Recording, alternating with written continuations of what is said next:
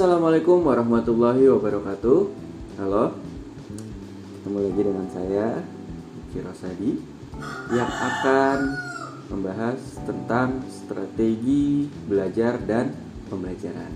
Tentu saja mata kuliah ini akan membahas tentang konsep belajar, teori-teori belajar, konsep pembelajaran, faktor-faktor yang mempengaruhi proses dan hasil belajar, gaya belajar, motivasi belajar, masalah-masalah belajar, pengelolaan kelas, kedudukan pemilihan dan penentuan metode dalam pengajaran, sumber belajar dan alat pengajaran, keberhasilan belajar mengajar, penggunaan media sumber belajar, teknik-teknik mendapatkan umpan balik, serta pengembangan variasi mengajar. Nah, apa aja sih yang akan dibahas dalam perkuliahan ini?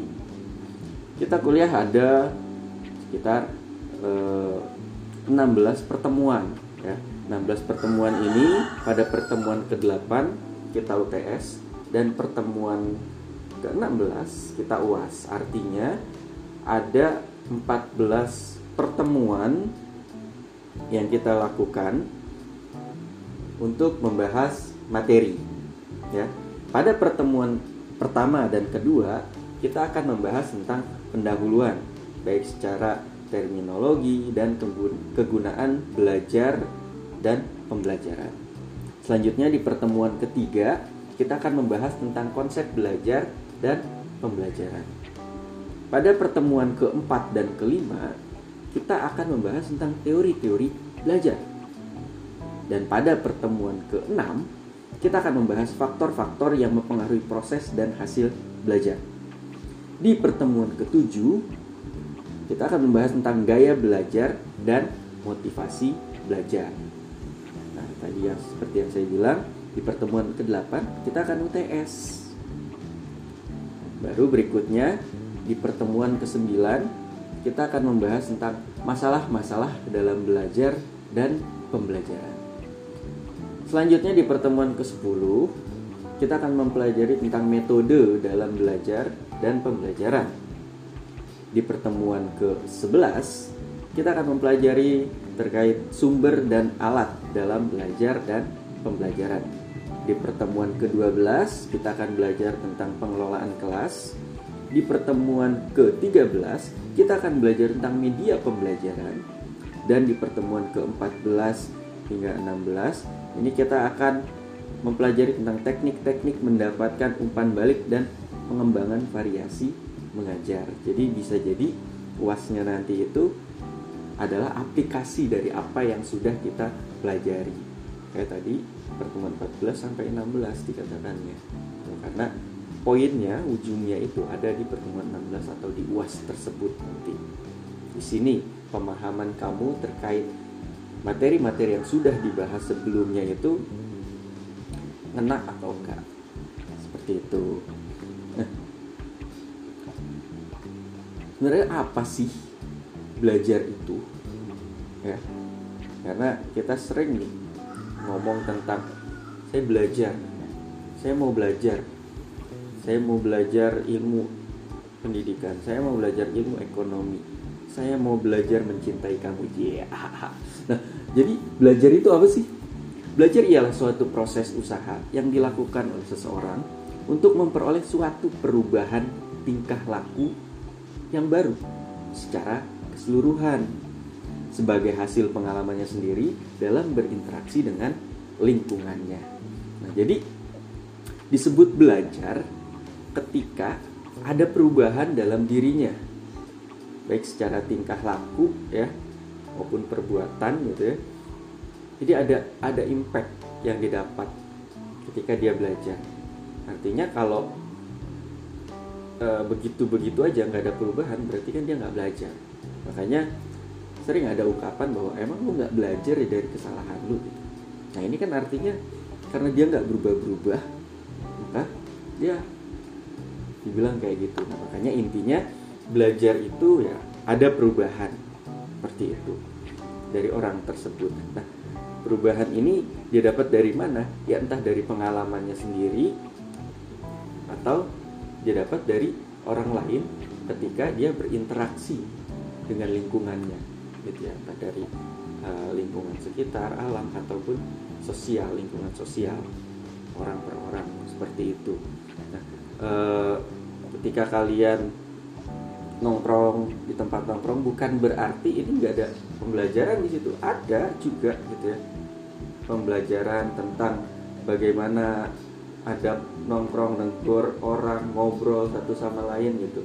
Nah ini kan sebenarnya hal-hal yang sebenarnya nggak nggak resmi, tapi kita bisa ambil pembelajaran di situ. Kan beda orang yang sering nongkrong dengan orang yang e, menyendiri, pasti secara komunikasinya akan berbeda gitu. Artinya di sini ada sisi pembelajaran yang bisa diambil. Begitu juga dengan sekolah, ini akan berbeda antara orang yang E, berpendidikan, ya, berpendidikan tinggi dengan orang yang tidak berpendidikan. Jelas akan ada perbedaan karena mereka belajar tentang cara berpikir, bela- belajar tentang cara melihat sesuatu dan menyikapi sesuatu, gitu kan? Nah makanya jangan sampai nih kalian nih udah pendidikannya tinggi tapi secara tingkah laku seperti orang yang berpendidikan rendah. Itu jangan sampai terjadi. Catat, jangan sampai terjadi. Kalau ada backsound dua gitu tuh. Ya, jadi kira-kira seperti itu. Nah, masalahnya kalian ini kan adalah e, sarjana pendidikan ya, calon sarjana pendidikan. Nah, jadi ketika kalian lulus, amin. Kalau lulus ya, kalau lulus, kalau lulus, kalau lulus, sekali lagi kalau lulus. Kalau enggak ya ngulang lagi. Nah, kalau lulus kalian akan menjadi sarjana pendidikan, ya. Artinya kalian adalah seorang sarjana yang memahami tentang pendidikan. Bisa menjadi guru, bisa menjadi trainer atau tutor, ya. Jadi minimal-minimal ya jadi guru bagi rumah tangga kalian lah, kan? Nah, jadi ada kemampuan yang harus kalian miliki sebagai seorang guru. Apa sih kemampuan yang harus dimiliki oleh guru masa kini? Yang pertama itu adalah komitmen. Komitmen ini penting. Jangan sampai udah jalan jauh-jauh tapi nggak punya komitmen. Ya. Jadi harus ada komitmen. Artinya eh, ketika kita mengajar, ya komitmen kita ya pengajar. Pada jadwal tersebut, misalnya dari kayak sekarang ya, dari eh, jadwalnya strategi belajar dan pembelajaran antara saya dengan kamu ini adalah adalah antara dosen dengan mahasiswa. Itu komitmennya seperti itu. Saya menyampaikan apa yang saya ketahui dan kalian belajar dari apa yang saya ketahui, seperti itu. Tapi kalau eh, sudah di luar dari ini, misalnya kita ketemu di luar lagi nongkrong ya, ya komitmen itu udah berubah lagi. Komitmennya misalnya kayak saya dengan kalian ya cuma teman satu tongkrongan gitu. Jadi kita bercanda di situ, seperti itu. Nah itu akan ada sebuah tanggung jawab yang berbeda dan sudut pandang yang berbeda dengan komitmen yang berbeda. Karena ini terjadi, ini terjadi. Saya sering uh, menemui uh, ya mahasiswa saya, ya murid saya, itu teman saya juga gitu. Jadi eh, ya teman S M A saya, terus loh kok lu masih kuliah sih gitu kan. Nah terus jadi dari situ, padahal dulu dia tahu gilanya saya kayak apa gitu. Cuma dalam kelas itu ya karena sudah berkomitmen bahwa saya adalah dosen dan dia adalah mahasiswa, kami tetap melaksanakan pembelajaran dengan baik gitu. Jadi tetap dia mengerjakan tugas, saya memberikan materi dengan baik, nggak ada canggung gitu. Nah jadi komitmen itu harus terjadi. Tapi setelah di luar ya, ya udah, maksudnya dia akan ngetawain saya, lu ketika belajar lu, lu nya tau nyender mulu kayak keong, misalnya kayak gitu. Dia dia akan mengomentari saya seperti itu ya. Ya komitmennya karena udah beda ya, udah pandangannya udah kayak teman ke teman, jadi ngomongnya juga udah lepas gitu. Tapi ketika di kelas dia nggak ngomong itu, dia nggak teriak yang, woi nih, lu kayak kayak nyender aja di pinggiran papan tulis gitu. Dia nggak ngomong kayak gitu gitu. Cuma uh, dia tetap mem- menyimak, memperhatikan. Nah, ini komitmen gitu ya. Kemudian yang kedua adalah persiapan. Persiapan ini, ini yang penting. Makanya kita belajar strategi ini adalah bagaimana mempersiapkan pembelajaran. Kalau pembelajaran ini tidak saya persiapkan, nih strategi belajar dan pembelajaran tidak saya persiapkan, saya nggak punya bahan apa-apa untuk disampaikan. Kalian mungkin nggak ngedengerin suara saya sekarang. Kita nggak ada di satu grup yang sama. Kita nggak menikmati platform e, pembelajaran yang baik gitu. Karena karena semua udah dipersiapkan, maka pembelajaran ini bisa berjalan dengan baik gitu. Jadi persiapan ini penting. Baik persiapan secara e, apa? E, pemahaman ya. Jadi e, seorang guru tuh harus memahami dulu apa yang mau dia sampaikan. Juga persiapan yang sifatnya e, teknis gitu ya. Jadi kayak e, kalau tatap muka tuh ada seragam gitu ya, disiapin seragamnya. Kan nggak mungkin kita ngajar pakai kaos oblong gitu, celana lepis e, bolong-bolong, nggak mungkin gitu, nggak pas gitu loh. Jadi dipersiapkan ya kostum ngajarnya, kemudian juga buku-bukunya gitu kan. Nggak mungkin kita ngajar tapi bawa bukunya buku buku catatan utang ya, nggak nyambung gitu kan. Tapi harus dipersiapkan buku panduannya seperti apa. Ngomong-ngomong tentang buku, udah punya buku belum? Beli bukunya, karena kalian bisa baca di situ nanti tambahan materinya. Nah mungkin kan cuma dengerin saya jawab-jawab doang kayak gitu. Oke, dibeli ya buku strategi belajar dan pembelajaran, ada di koperasi ya. Saya nggak tahu sih harganya berapa ya. Ya karena saya juga nggak jualan, saya juga nggak dapat untung dari situ, saya nggak nggak dapat apa-apa sumpah ini. Cuma ini buat kebaikan kalian supaya kalian punya sandaran bisa sambil baca-baca di situ. Makanya harus beli ya, koperasi. Nah itu persiapan. Jadi persiapan itu penting ya.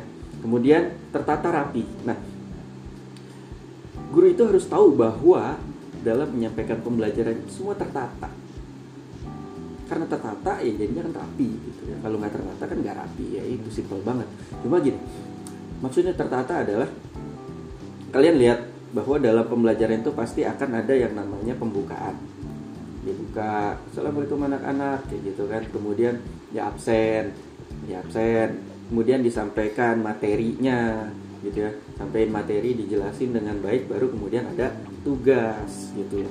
Nah jangan sampai kalian sebagai guru itu tuh penataan-penataan macam itu nggak ada gitu.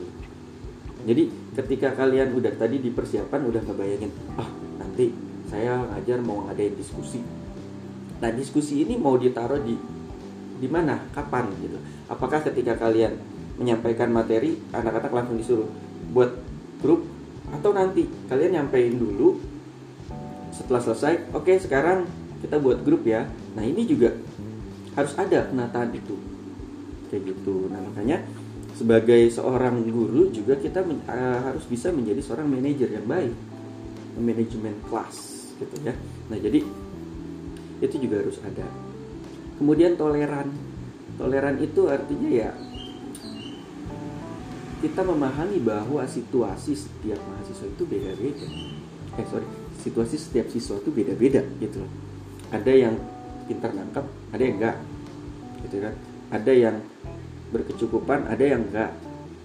Ada yang e, bawel, ada yang pendiam gitu. Nah jadi kita harus memahami bahwa siswa kita ini adalah manusia yang beragam. Jangan menganggap bahwa siswa kita ini adalah cetakan pabrik yang sama semua gitu loh.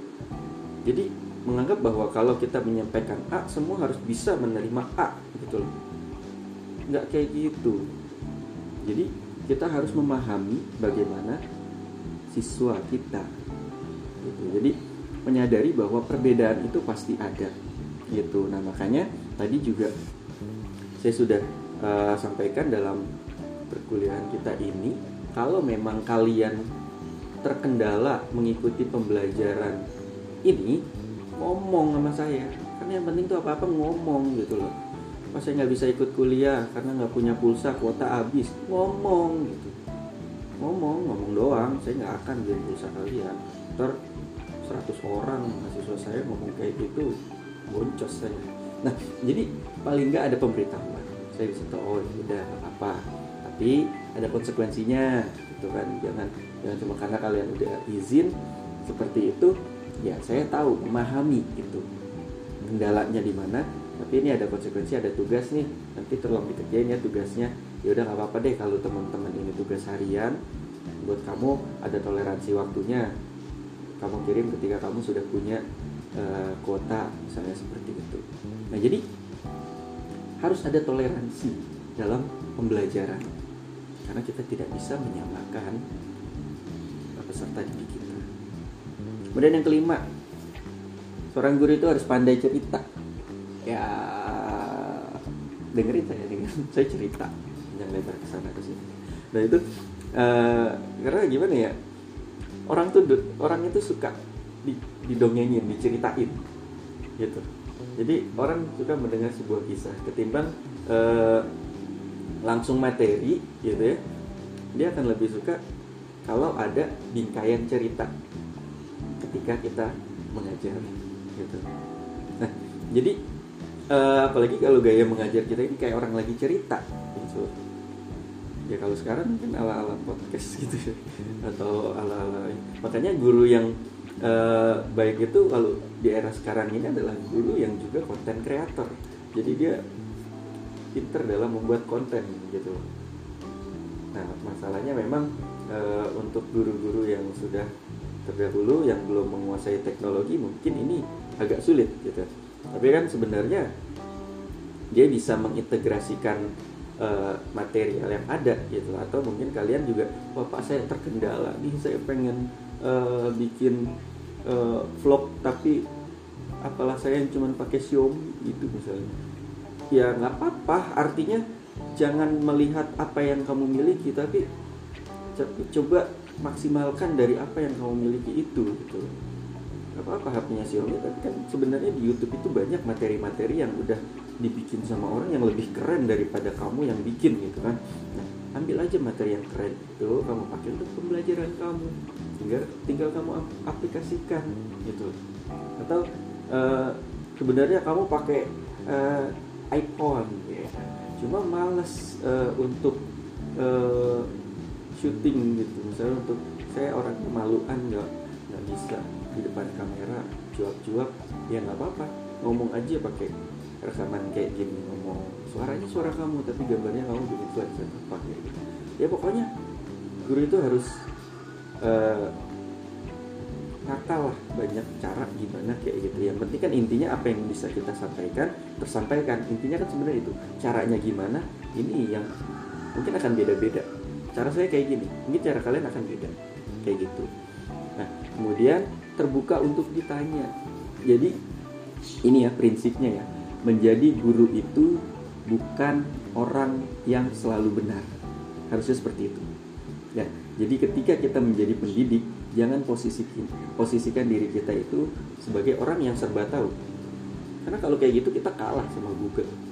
Google tuh serba tahu, nanya apa aja ada gitu.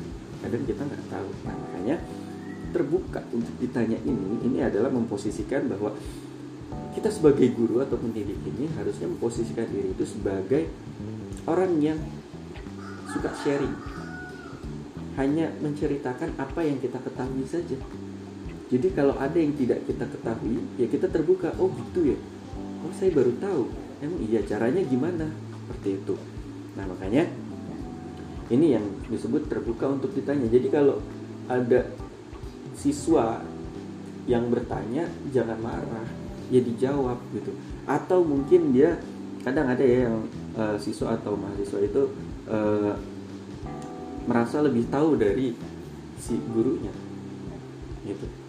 Padahal ya ya namanya manusia ya, ketika dia mengetahui sesuatu yang tidak diketahui orang lain, dia akan merasa dominan dibanding yang lain kayak gitu. Dan ternyata apa yang dia ketahui ini salah gitu. Nah ini tugas si guru untuk membenarkan.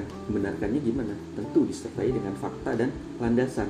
Jadi ketika ngomong pun harus ada teorinya, harus ada dasarnya. Maksudnya ada fakta yang bisa menguatkan itu. Kita berbicara secara logis gitu. Logikanya harus main gitu. Seorang guru itu harus pintar memainkan logika murid-muridnya. Jadi eh, sebisa mungkin buat sampai si murid itu oh iya iya iya benar juga ya kayak gitu gitu. Nah makanya nih terbuka untuk ditanya ini ya, artinya ya kita harus uh, apa namanya menyadari bahwa murid kita ini bukan produksi pabrik, nah, tapi manusia yang berbeda. Kemudian inovatif, inovatif ini artinya ya uh, bukan berarti kita harus selalu menciptakan, menciptakan, menciptakan, tetapi ada pembaruan dalam hal ya bagaimana cara ngajarin. Mungkin sebelum pandemi dengan sekarang setelah pandemi ini bakal kelihatan banget bagaimana cara mengajar yang berbeda. Sebelum-sebelumnya nih perbedaan mengajar ini bias, artinya eh, selalu ada anggapan bahwa ngajar itu ya di depan dan ceramah, kebanyakan seperti itu. Padahal kan nggak selalu seperti itu. Nah makanya inovatif ini dirangsang agar kita sebagai pendidik ini memiliki cara untuk menyampaikan secara efektif. Intinya kan sebenarnya itu, bagaimana cara kita menyampaikan secara efektif. Makanya diperlukan strategi. Strategi yang bagaimana? Strategi yang inovatif. Karena waktu terus berlalu, zaman terus berubah, dan orang itu akan berkembang. Jadi gak bisa cara-cara yang lama itu terus dipakai, stagnansi namanya. Jadi dalam perkembangan itu kan selalu dinamis, ada perubahan. Jadi yang udah ada sebelumnya kita ambil prinsipnya, kemudian kita modifikasi secara baru.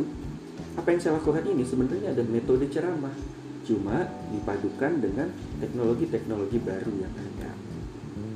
Kira-kira seperti itu. Makanya juga kita harus mengikuti teknologi.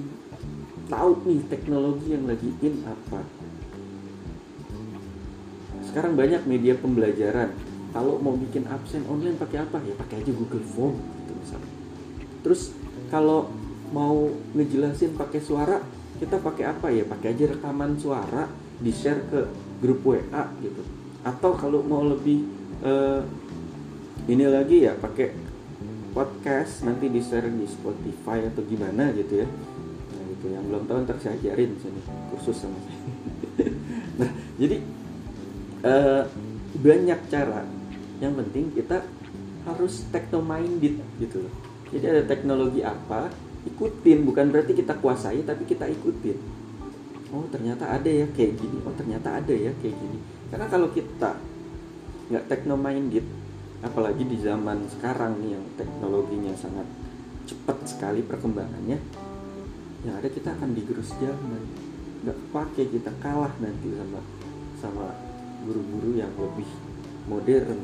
Nah ini jangan sampai terjadi. Apalagi kalian sekarang e, teknologi udah banyak. Kalian bisa bikin tes pengayaan menggunakan ya misis lah ya apalah segala macam, gunakan aplikasi-aplikasi. Terus kembangkan itu pengetahuan tentang itu. Mungkin kalian nggak bisa menguasai semuanya, tapi paling nggak kalian menguasai satu aplikasi, kemudian diintegrasikan dengan aplikasi yang lain supaya karena gini e, pembelajaran itu kan intinya bagaimana kita menyampaikan dan bagaimana cara kita bisa mengambil nilai dari apa yang kita sampaikan untuk memastikan apakah yang kita sampaikan itu nyampe gitu kan. Nah ini kan perlu dites. Nah cara ngetesnya pakai apa kan sebenarnya intinya itu. Kalau kalian bisanya pakai Google Form yang dibikin quiz silahkan. Kalau pakai aplikasi yang lain yang bisa kira-kira ngetes kayak quizzes kayak apa lagi sih uh, kan banyak tuh aplikasi-aplikasi kayak gitu ya silahkan gitu. Atau kayak saya bikin platform e-learning terus dipelajari uh, semua uh, fitur-fiturnya. Mungkin nggak semua fitur saya kuasai, tapi paling nggak saya bisa ambil fitur presensi, fitur penyampaian materinya, dan fitur uh, tesnya gitu. Nah ini saya bisa tinggal saya aplikasiin di situ. Nah jadi ini ini yang menarik gitu ya. Jadi bukan tentang apa teknologi yang kita gunakan, tapi tentang bagaimana kita mengaplikasikan teknologi tersebut. Nah, makanya teknologi itu. Kemudian berjiwa sosial. Ya, kita adalah manusia, makhluk sosial yang saling membutuhkan satu sama lain. Wah, besar banget. Nah, artinya gini. Ketika kita menjadi seorang pengajar, jangan hanya berpandangan secara egois. Artinya, ya gue guru, gue maha tahu, maha benar, cuy. Hebat banget lo, tangan. Nah, tapi bayangkan bahwa saya ini adalah seseorang yang ditugaskan untuk menyampaikan informasi. Tapi kira-kira kalau saya sampaikan begini, uh, peserta didik saya bakal ngerti nggak ya? Posisikan itu. Jadi gunakan uh, apa ya? P O V itu point of view, uh, sudut pandang yang berbeda, gitu. Gunakan sudut pandang yang berbeda. Jangan selalu memandang dari sisi gurunya, tapi coba deh belajar untuk memandang dari sisi muridnya, dari sisi orang tua muridnya, atau mungkin dari sisi kepala sekolahnya, gitu. Kira-kira gimana nih pembelajaran ini, gitu? Pas nggak? Cocok nggak? Bisa nggak? Kayak gitu. Nah, jadi berjiwa sosial ini memang artinya kan saling membantu. Saling membantu ini adalah mempermudah, mempermudah satu sama lain. Nah, kalau satu sama lain dimudahkan, ini kan akan menarik, jadi gampang dipahami. Kemudian butuh buku, gemar membaca, ini yang penting. Ya, saya eh, sebelas tahun bergerak di dunia literasi. Eh, saya juga instruktur literasi nasional. Jadi ini sedih banget ketika eh, mengetahui bahwa posisi Indonesia waktu itu tahun dua ribu lima belas uh, ada di peringkat dua terbawah untuk masalah membaca. Ya, tapi tahun dua ribu delapan belas ini kita naik. Kita jadi ada di peringkat keenam dari bawah. Gitu ya, sengaja naik gitu. Uh, sampai pemerintah itu kan menggalakkan program literasi sekolah gitu, supaya di sekolah tuh baca. Nah, cuma memang konsepsinya jadi pada beradu salah gitu ya. uh, dua ribu delapan belas atau dua ribu sembilan belas saya lupa, pokoknya uh, beberapa tahun lalu itu saya sempet ngajarin sampai ngajarin itu guru S M P se-D K I untuk menerapkan konsep literasi. Jadi caranya menggiatkan kegiatan literasi itu bukan dengan cara uh, ada aturan diwajibin baca lima menit terus bikin rangkuman. Nah, kalau kayak gitu terus memang rangkumannya buat apa? Nyape-nyapein murid doang gitu. Murid capek ngegerendeng, guru didoain, ah sialan nih guru, uh, udah enggak usah masuk aja, sakit aja gerendeng. Jadi sakit semua nanti gurunya. Gitu kan. Nah, mendingan yang jelas gitu loh. Gimana cara memantik literasi? Dengan pertanyaan. Kita kasih pertanyaan, kita buat dia heran sampai dia jadi rasa ingin tahunya muncul gitu. Nah, begitu juga dengan kita sebagai pendidik. Seharusnya kita selalu ingin tahu, ini kenapa sih bisa kayak gini? Emang ini apa sih? Nah, kalau kita udah bertanya-tanya dalam pikiran kita, bukan dalam hati kita, ya dia suka apa enggak, bukan, tapi dalam pikiran kita, itu kita akan mencoba mencari dasar, mencari buku. Dan kita baca buku sampai kita tahu. Setelah kita tahu, kita baca lagi, kita hayati sampai kita paham. Karena belajar itu nggak cukup sampai di ranah tahu, tapi kita harus sampai ke ranah paham. Nah, ini yang kadang-kadang terjadi ya. Kita taunya itu dari S M A, misalnya. Taunya dari S M A, tapi ternyata pahamnya baru setelah lulus kuliah. Ini sering terjadi. Misalnya, eh, cara nulis lamaran, ya tahu dari S M A, tapi baru paham ketika lulus kuliah. Itu pun gara-gara lulus tapi nggak dapat kerjaan, nganggur gitu. Jadi dipahami gitu ya. Nah, jadi jadi kadang-kadang begitu, jeda antara tahu ke pahamnya itu lama. Nah, sekarang bagaimana tugas kita sebagai seorang guru? Jeda antara tahu dan paham itu jadi lebih singkat. Jadi orang yang tahu bisa aja langsung paham gitu. Nah, itu lebih bagus lagi. Nah, ini kendalanya. Bagaimana caranya? Ya, ya ini harus uh, kita make sure itu terjadi kayak gitu. Nah, makanya ini menjadi tantangan bagi seorang guru, apalagi guru zaman sekarang di era pandemi, ya kan, nggak ketemu sama muridnya, nggak bisa nyentil tuh gitu. Kalau nakal gitu nggak bisa disentil. Nah, ini gimana ini kan? Nah, makanya tantangan guru zaman sekarang ini sulit memang ya. Jadi kita harus cepat tanggap terhadap perubahan. Kita harus cepat memperga- memperbaiki gaya mengajar kita supaya murid nggak bosen. Dan gimana nih caranya supaya uh, dalam menyampaikan itu efektif gitu. Jangan cuma asal zoom zoom zoom zoom gitu ya. Zoom ya, mic dimatiin, kamera dimatiin, ternyata anaknya lagi ngasih makan cupang, ya nggak didengerin gitu kan, percuma gitu loh. Gimana nih caranya supaya efektif? Terus ikut memanfaatkan teknologi sambil tepat tetap mendampingi siswa memilah pengetahuan positif dan mengatasi pengaruh buruk teknologi, karena sekarang teknologi itu membuat uh, kita bebas mengakses apa saja ya kan. Nah jadi uh, kita mau informasi A, B, C ini bisa langsung tahu di Google, di YouTube, di Instagram, apalagi uh, Google, YouTube, Instagram ini punya yang namanya algoritma. Algoritma ini bahaya sebenarnya. Uh, dia akan mengikuti kebiasaan kita, apa yang kita ketahui gitu. Jadi kalau kamu jadi seorang penganut bumi datar ini yang disajikan di kolom pencarian itu ya akan selalu tentang itu karena minat kamu ke situ gitu. Jadi ketika kamu baru ketik bumi itu, yang muncul adalah bumi itu datar, bumi itu eh, rata, bumi itu memiliki ujung misalnya kayak gitu. Tapi kalau kamu sebaliknya sebagai penganut bumi itu bulat gitu ya, baru ngetik bumi itu akan muncul bulat atau segala macam. Nah makanya teknologi ini sebenarnya mengikuti kemauan kita, keinginan kita, dan ya ini yang akan bahaya, sehingga seolah-olah memvalidasi eh, apa ya memvalidasi eh, pengetahuan kita, jadi seolah-olah itu kebenaran. Padahal yang kita tahu belum tentu benar gitu. Walaupun kita harus tahu yang benar gitu. Nah makanya guru adalah sosok yang harus menunjukkan jalan yang benar. Ihdinas siratal mustaqim, itu harus ditunjukkan jalan yang lurus yang mana gitu kan. Jangan sampai belok-belok ini kan. Jadi jangan sampai manusia nah sekarang itu terjebak dalam algoritma A I ya, Internet of Things atau Artificial Intelligence.